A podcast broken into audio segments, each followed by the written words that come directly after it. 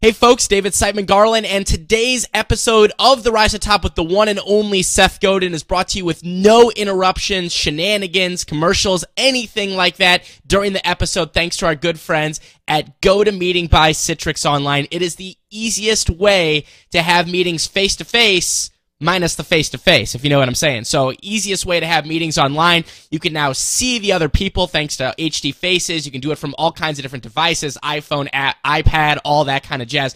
Here's what I want you to do to check this out. And we thank you so much for supporting sponsors of the Rise to Top. Head over to gotomeeting.com and you're going to see this orange try it free button. Click that button. You're going to get a 30 day free trial, but wait enter the promo code RISE after you hit that button, and you're going to get 45 days free on me. And now here's today's episode with Seth Godin. Enjoy. And welcome, my friends, to yet another The Rise to Top. And I hope you recognize today's uh, super awesome guest, Seth Godin, his third time joining us on The Rise to Top, the hat trick. Seth, always awesome to have you back, my man.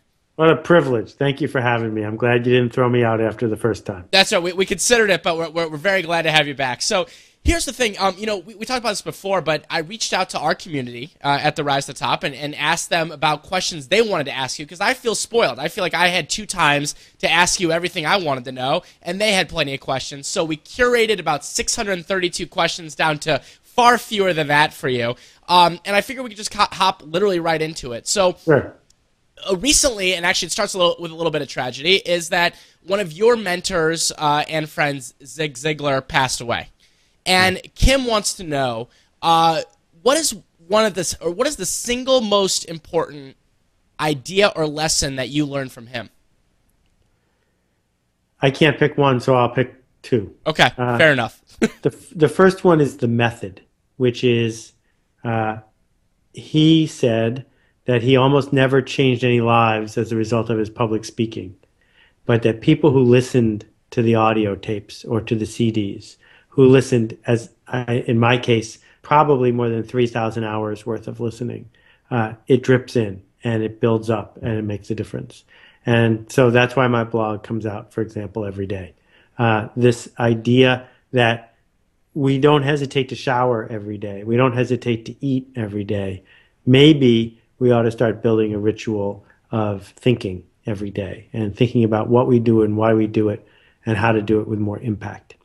So that's one thing that I took away from his process. Um, in terms of his message, it seemed to me that it evolved over time. It started with how to sell more pots and pans to people who, in my opinion, probably couldn't afford them. Um, and it evolved pretty quickly into uh, how, how to do work worth doing, how to do work you'd be happy to show your mom, how to do work that you could lay out. I did this because it was worth it, not because I got paid to do it. And when you're struggling, and I struggled for a really long time, sure, uh, it's very hard to keep that in mind. It's so easy to say, well, what scam could I run? What shortcut could I take? How could I make a few extra bucks? Because after all, I need it. Um, and harder to switch to uh, being somebody that they would miss if you were gone. Uh, excellent, excellent. And that actually kind of leads right into there's a few different categories of questions. One kind of being on writing and tribe building, and then also one of your favorite topics, which is about books, um, and then also a little marketing and some other stuff as well. Sure. But that kind of leads directly sort of into blogging. And, and I know everyone knows this, but for those that don't, you've literally blogged, I, I mean, we want to say every day. I mean, for the most part, every single day for how many years now? Well, I can't remember missing a day in the last five maybe. But okay. when when we did the big book that that went to the Kickstarter people, I counted and there's 2.2 million words on okay. the book so far. All right, so 2.2 million words. And people had some questions about this because they see this and they they like their mind explodes. So Rachel, who's one of our our big fans here at the Rise to the Top, she's saying that she loves how easy you know the posts are to read. They're very, they're very they're always you. Um, and and she was curious about your methodology for writing them? Meaning, do you start with a longer post, trim it down? Um, do you have kind of a process you go through where you know you're jotting around notes all day and then you remember how to go about it? Do you write four or five at a time? So basically, her question, and this was one of about 50 people that asked about this, right. um, was sort of about your blogging process there. You know, when when I was first read about Andy Warhol, they talked about the fact that when he did his work, um, he would play the same record all day over and over and over again. And I thought about that. And I thought, does that mean that there's a whole generation of, of visual artists that came along doing that because they thought that listening to the same song was going to help them be as successful as Andy Warhol? Uh, I'll tell you one secret. Uh, the secret is I write like I talk. Mm-hmm. And so I don't get talker's block. No one gets talker's block. And if I can say it out loud, I can make it into a blog post. Everything else is just commentary. Everything else is you. There's lots of ways to do it, but in my experience, uh, the easiest way to write is to just talk. What we know, uh, and it's in the new book, is writer's block did not exist before 1942. Writer's block is a brand new invention, and it has to do with thinking that your writing is too important and it's going to get you in trouble and it's going to be read by too many people, so we freeze up. Um, well, just write like you talk. Yeah, and that, that's great. And I think that's one of the challenges people have sometimes. And I know I've had that too, where I read someone and I love it, and then I meet them and they're very, very different, right? And you're you're the opposite of that, meaning like you know it's exactly like you said, right? like you talk is there you know for people that are sitting there and they're resonating with that and they're like oh my god that's totally what i'm doing. Maybe i'm not doing that. Maybe i'm struggling with that. Is it just one of those kind of practice makes perfect? I mean after 2.2 million words i'd assume you're pretty much consistent about the way that you talk and write. But for people is it just practice makes perfect or is there anything else people I, can kind I think do? that the problem is most people don't talk very well. Oh interesting. You're, you're not able to write like you talk and succeed if you're not a good talker. So practicing your talking is a really worthwhile endeavor. You know, if you have a smartphone, you have a dictation machine in it. Record yourself. Uh, if you teach, and I spent all my childhood and and my twenties teaching.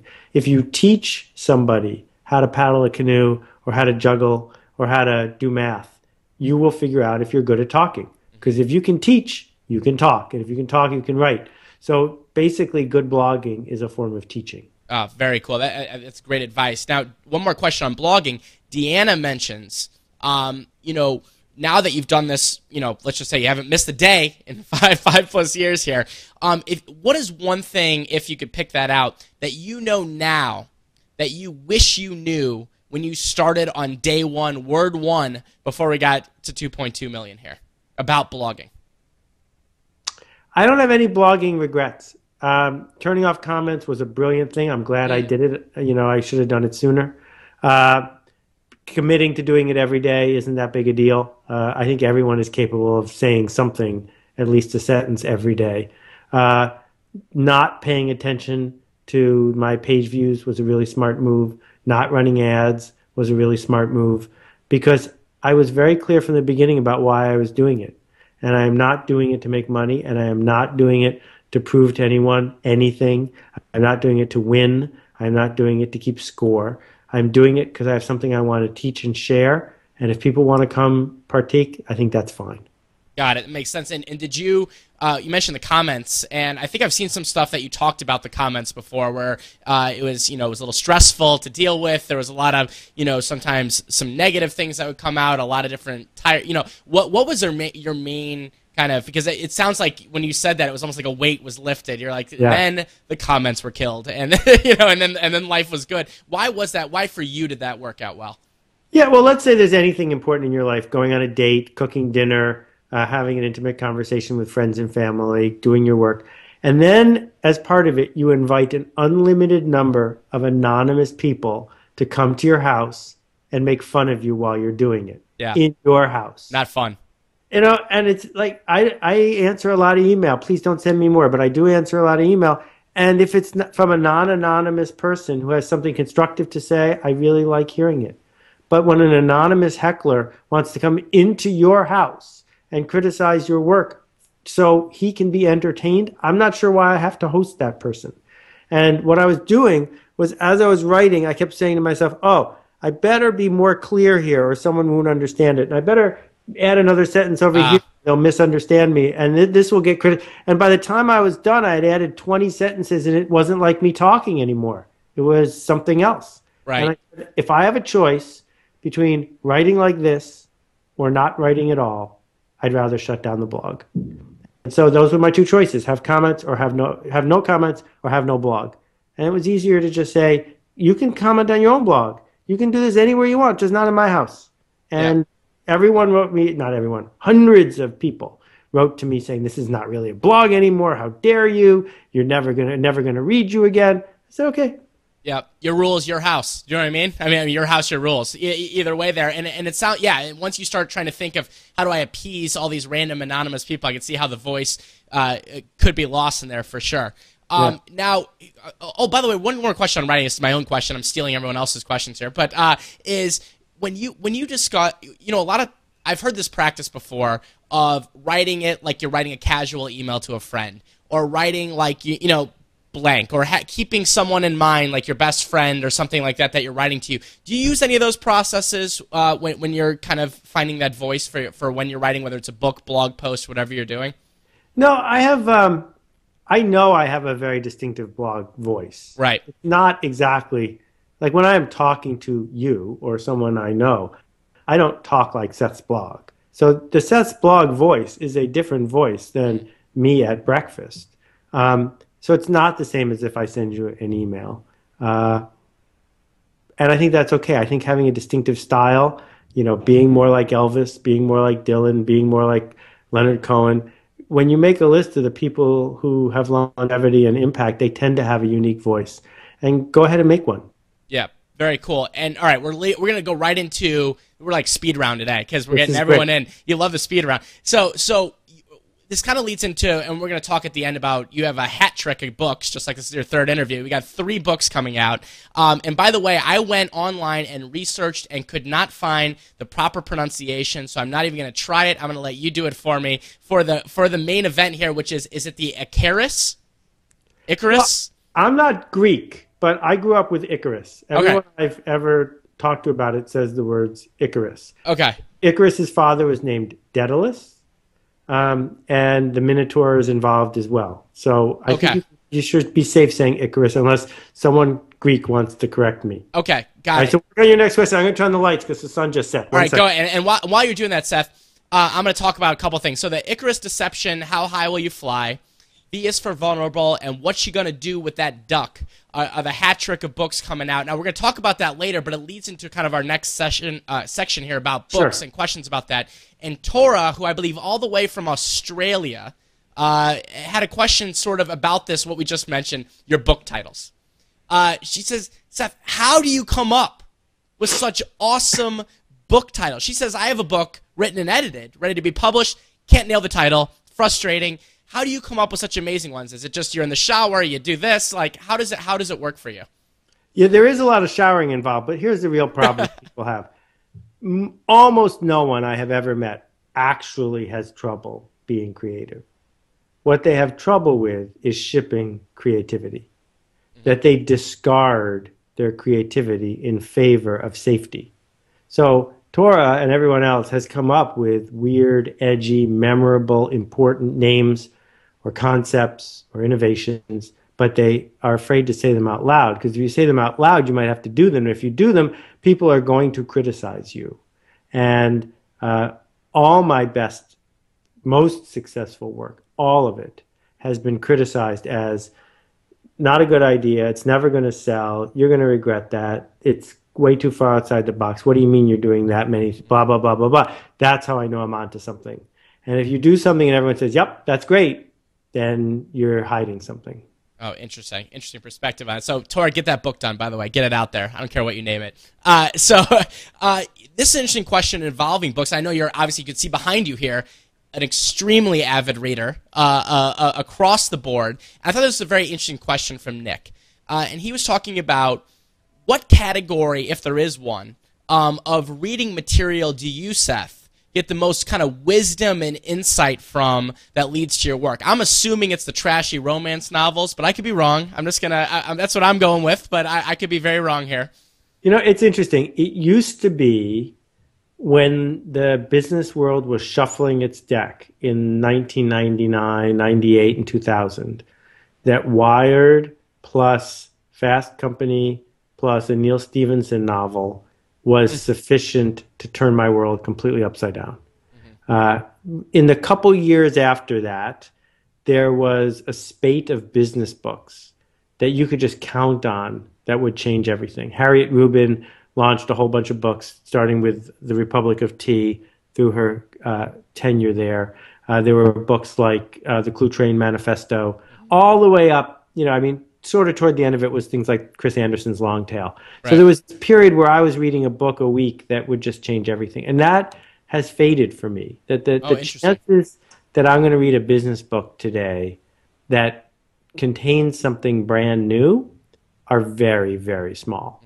Um, and so for me, you know, I don't feel like I'm drying out, but when I need uh, a checkup from the neck up, as my friend Zig would say, I listen to podcasts. And Oh, interesting. I am finding that not podcasts about business, but, um, you know, I'll listen to Marc Maron. Um, ah, I'll- former I- guest of the show. WTF? Mark's a character. Yeah. Uh, yes, Uh, he is. I'll, I'll read an email from Bob Lefsetz. Uh, this morning, I listened probably for the first and last time to Penn Jillette, who's good, but it takes way too long. Um, I've listened to him before. I agree with you, by the way. I like Penn, and it takes. you were a little bit. We're like, kind of, let's get into it here. Let's get going here. um, you know, so because what it turns out is people with something to say don't have the patience to wait a year and write 200 pages to say it in a book, but they're willing to turn our world upside down in the right sort of conversation. Uh, very. And I think that there is nothing magical about books. There's something special about books, but that doesn't mean all the good ideas are there. Uh, that it's super interesting. I'm gonna make sure to email those folks, tell them you gave them a little shout. But Mark and and Penn and who else did you mention there? Was some of your favorites, just in case people want to check them out. Um, all right, Bob Lefsetz, who, Oh, writes, who writes a daily email newsletter. Uh, if you do anything having to do with media or music, you really need to read Bob's stuff. And it's all online, so you should go back and catch up. Uh, very cool. All right, one more kind of question on the on the sort of authorship reading area here. Um, and again, this is one of those like mistake questions, and and so I, I sometimes like to rephrase these because I don't see anything as a mistake. It's always a learning experience, something like that. But but Josh said, uh, dear Seth, uh, he said, what what is the biggest mistake that you feel like you've made as an author, where specifically maybe you made an assumption about your customers that turned out to be false, uh, or something like that, where you were like, okay, next book don't do that. Yeah. Um, let me see if it's here. Yeah. So this is one of my favorite books I ever wrote, and you didn't. Read, not enough. you didn't read it. No one has I. I haven't. I haven't read it. I'll admit it. And I'm a junkie, so, And- so that's not good sign. the for the foreword, by the way, if I can find it here, and you can read here. uh, here. I don't know if you can see in the camera there. Forward by Charles Darwin. okay. Not, right. That wasn't easy to pull off. Right. This is a book about evolution and about science and about change. You don't want to write a book that includes all three of those things and hope that a lot of people are going to read it. You surely don't want it to come out four weeks after 9 11. Um, But mostly what I learned from that project is uh, attention spans are getting shorter. Fear is a significant factor in the lives of most people when they go to work. And when you overlay that with a huge analogy that takes a lot of thinking, it changed a lot of people who read it, but not that many people read it. So I don't want to call it a mistake because I treasure the things that Sure. didn't just right. But certainly the publisher who paid a lot of money for it is disappointed that I didn't write something like the book that came after that. That was what I was just going to ask next is what came next because I guarantee you went the other way with it. Next is called Purple Cow. There, there we go. You can't go more in a different direction than I did. And, and and and I see it the same way. I don't see it as a mistake by any means, but I see it as and then look what happened. Look, probably maybe the purple cow wouldn't even existed if you hadn't experimented with that one and seen Exactly. okay, it's a little too much or whatever it might be. That that that's an interesting way of looking at it for sure. And by the way, I, now I have, now I'm curious. I have to go check it out at some point if I can find it somewhere, dust it off, and If, and if check- you read it and you don't like it, I'll send you a refund. Okay, deal, deal. I might take you up on that. So, all right, uh, you mentioned podcasting before listening, and actually, you've been doing some. Uh, you did some with, uh, uh, I believe it was called Startup Weekend Show. It was like a series that you did that that went on iTunes. Is that correct? That you did a, it was called Startup Weekend. Okay, so like that's that. not. Let me be really clear. Okay. I didn't set out to do a podcast, and I might do a podcast, but that wasn't it. okay. I made a promise to entrepreneurs when I did this seminar. I said, look, if you can't make it, it's expensive, it's in New York, I'm just going to make an audio of it and I'll upload it. And then uh, Jeff came to me from Earwolf and he said, look, you know, we know a lot of the same people. I've been to your seminar. We trust each other. Let me make it into something. We'll produce it, make it better. I said, great. And he chose t- to deliver it in podcast form because that's what his company does. Um, so I'm happy to share what I was doing, but I don't want people to think it's this formal, polished effort. What you are is a fly in the wall on something where I wasn't paying attention to the microphone. And I think, as you've proven uh, to your listeners, it takes a lot of focus and effort to make a world class podcast. Sure. Um, and that's not what this is. This is just listening in on me doing something else. I got it. Again, it's interesting because a lot of people kind of saw that, and immediately, of course, the internet starts buzzing. Seth's doing a podcast. I, I knew differently from from checking it out, but you know, is your take? And, and you've always been someone that said, okay, you know what? Here's what I do. I do it every day. I do my blog. I don't do funny photos with cats. I don't do Seth on a bicycle giving lessons. I don't do all these different things. I stick with my bread and butter. Sort of like one of, some of the great pitchers in baseball. I know you don't like sports analogies, so I'm gonna do it anyway. But they have they have one amazing pitch, and they Sure. throw the pitch over and over again, and no one can hit the pitch. Right. Do you ever see yourself venturing possibly into that world at all, or is it more like you know Yeah, what? it could happen. You know, I, I got. I spend way too much time thinking about what I'm doing next, and I'm getting much better just letting it happen when it happens. All right, very cool. All right, so a few more little quick ones, Seth, and then we're gonna we're gonna talk a little book here. I want to be respectful of the time for sure. Doing great. but uh, you liking the questions? But I think we have a s- super smart audience for You're sure. a very smart audience. and I just have to sit here and, and ask him for for him. So it's e- my job's easy today. So all right, so there were a lot of questions that were more. I don't want to say about productivity in general, but more about uh, your productivity. And uh, Kate was saying, amongst many other people as well, um, that it seems that you know you are highly functioning when it seems to getting stuff done, getting books done, getting blog posts done. Getting at least it seems that way. I'm saying uh, from from the outside perspective. Do you have some kind of you know methodology that you use like you know i wake up and the first thing i do is i write and then you know regardless what happens the rest of the day or you're a night person do you have some kind of productivity time or something like that where you work towards creativity because i know it can be exhausting as well Yeah, uh, the method is really simple. I don't watch TV, I don't go to meetings, and I do things that I'm afraid of. That's all. there you go so, I so- have I. I have never met someone who does those three things who can't get a lot done. Interesting, interesting. And this leads to one of the most popular questions. This might be surprise you, Seth, uh, at, that a lot of people ask this question, and I think Tommy D put it the most eloquently slash funny. So that's why I'm going to choose his to ask. But many, many other people ask this as well, and it involves relationships um, in general, and specifically business relationships. And Tommy was saying that how do you keep up with the plethora of high-powered relationships in your life? In fact, he says keeping in contact with grandma is hard enough. What about all the CEOs and entrepreneurs and authors and all these people that you know, Seth, that feel like they know you? How do you kind of deal with that, if you will? No, it's a it's a brilliant question, and the answer I'm afraid isn't uh, pithy or short. Let me try to Take your time. Try- you- we don't need pithy or short. pieces. um, the first que- the first thing is you need to understand what you want.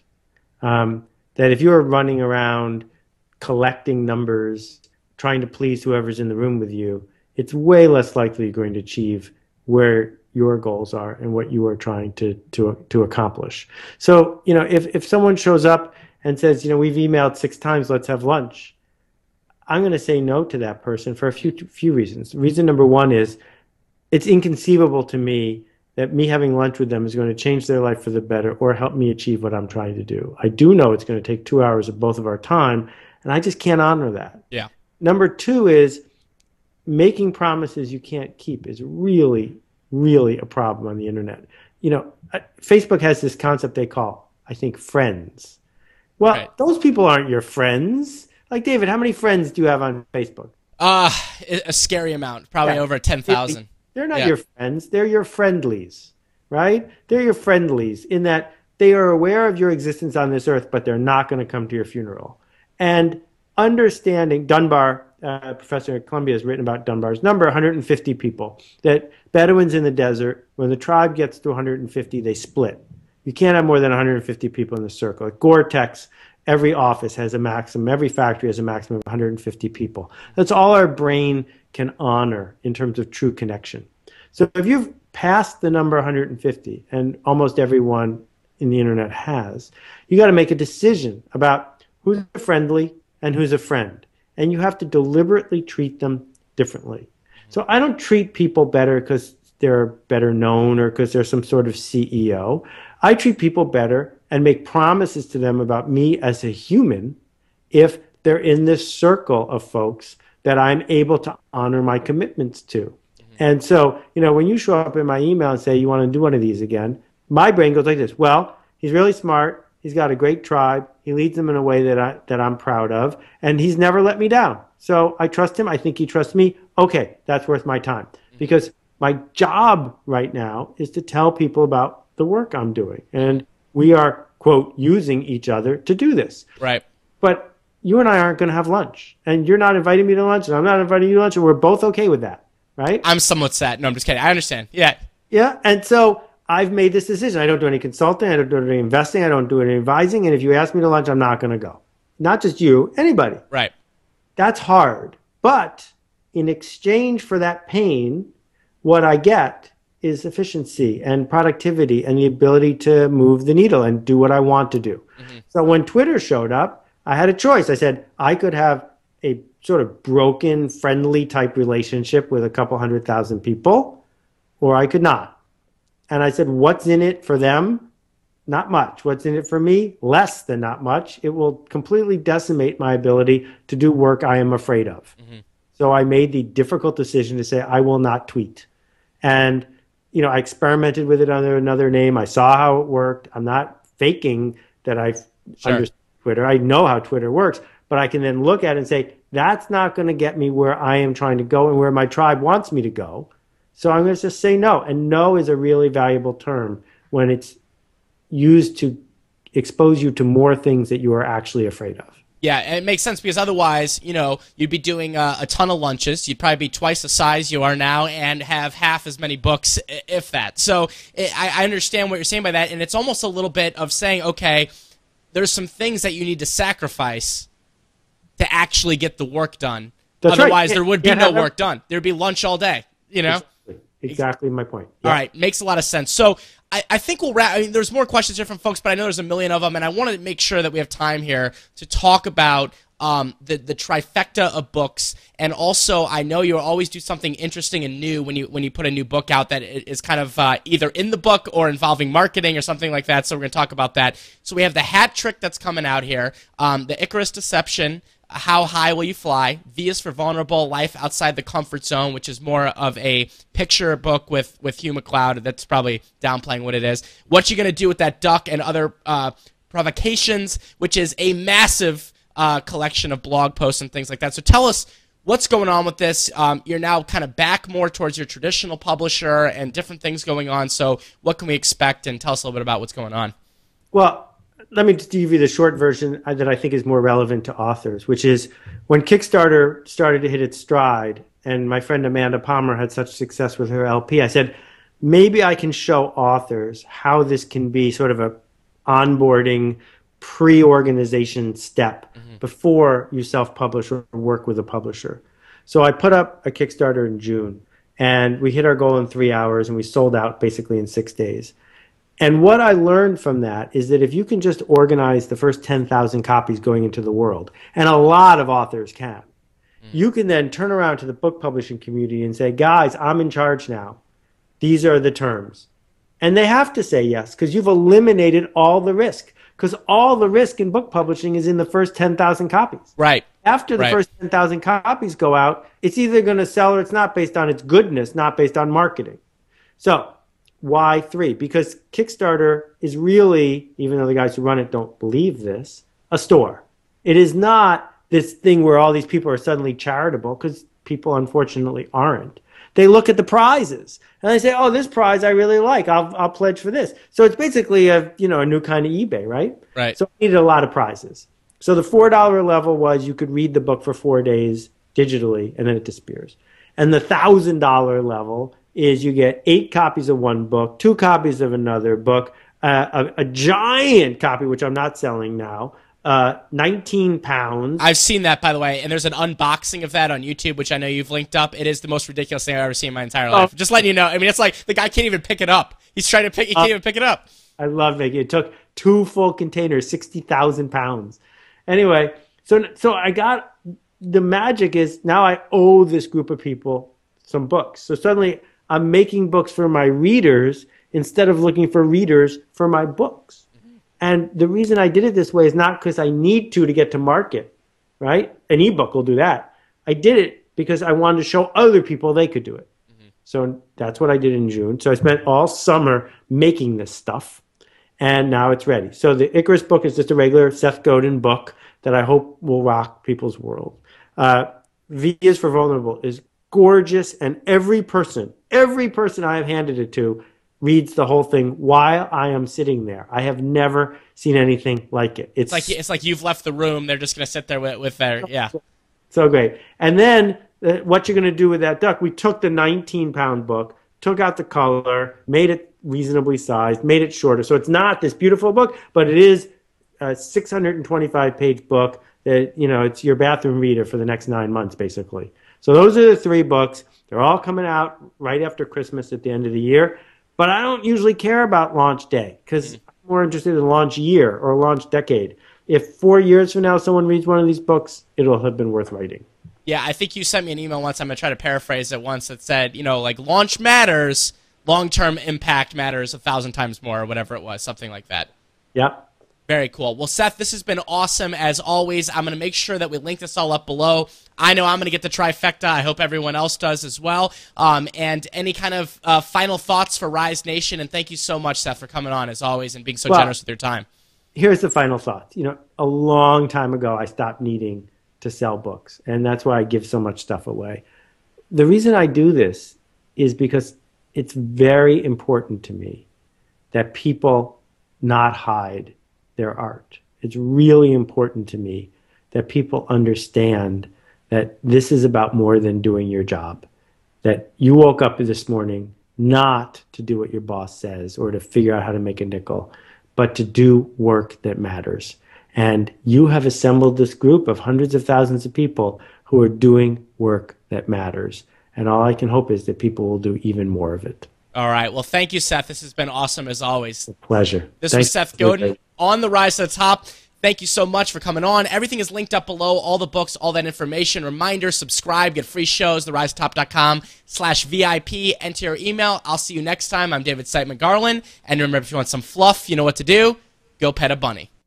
And one more quick reminder, a quick shout out, a quick thank you, a big thank you to our sponsor, GoToMeeting. We appreciate you guys supporting sponsors of the Rise to Top. It allows, you know, us to have these shows without any interruptions during it or a ton of ads or anything like that. So head over to gotomeeting.com. Easiest way to do collaboration online, do your meetings, you know, um, talk with your team. You got a virtual team, whatever you're doing, talk with clients, customers, etc. Uh, do it via webcam. Do it easily. Do it from your iPad. Do it from your computer. Whatever.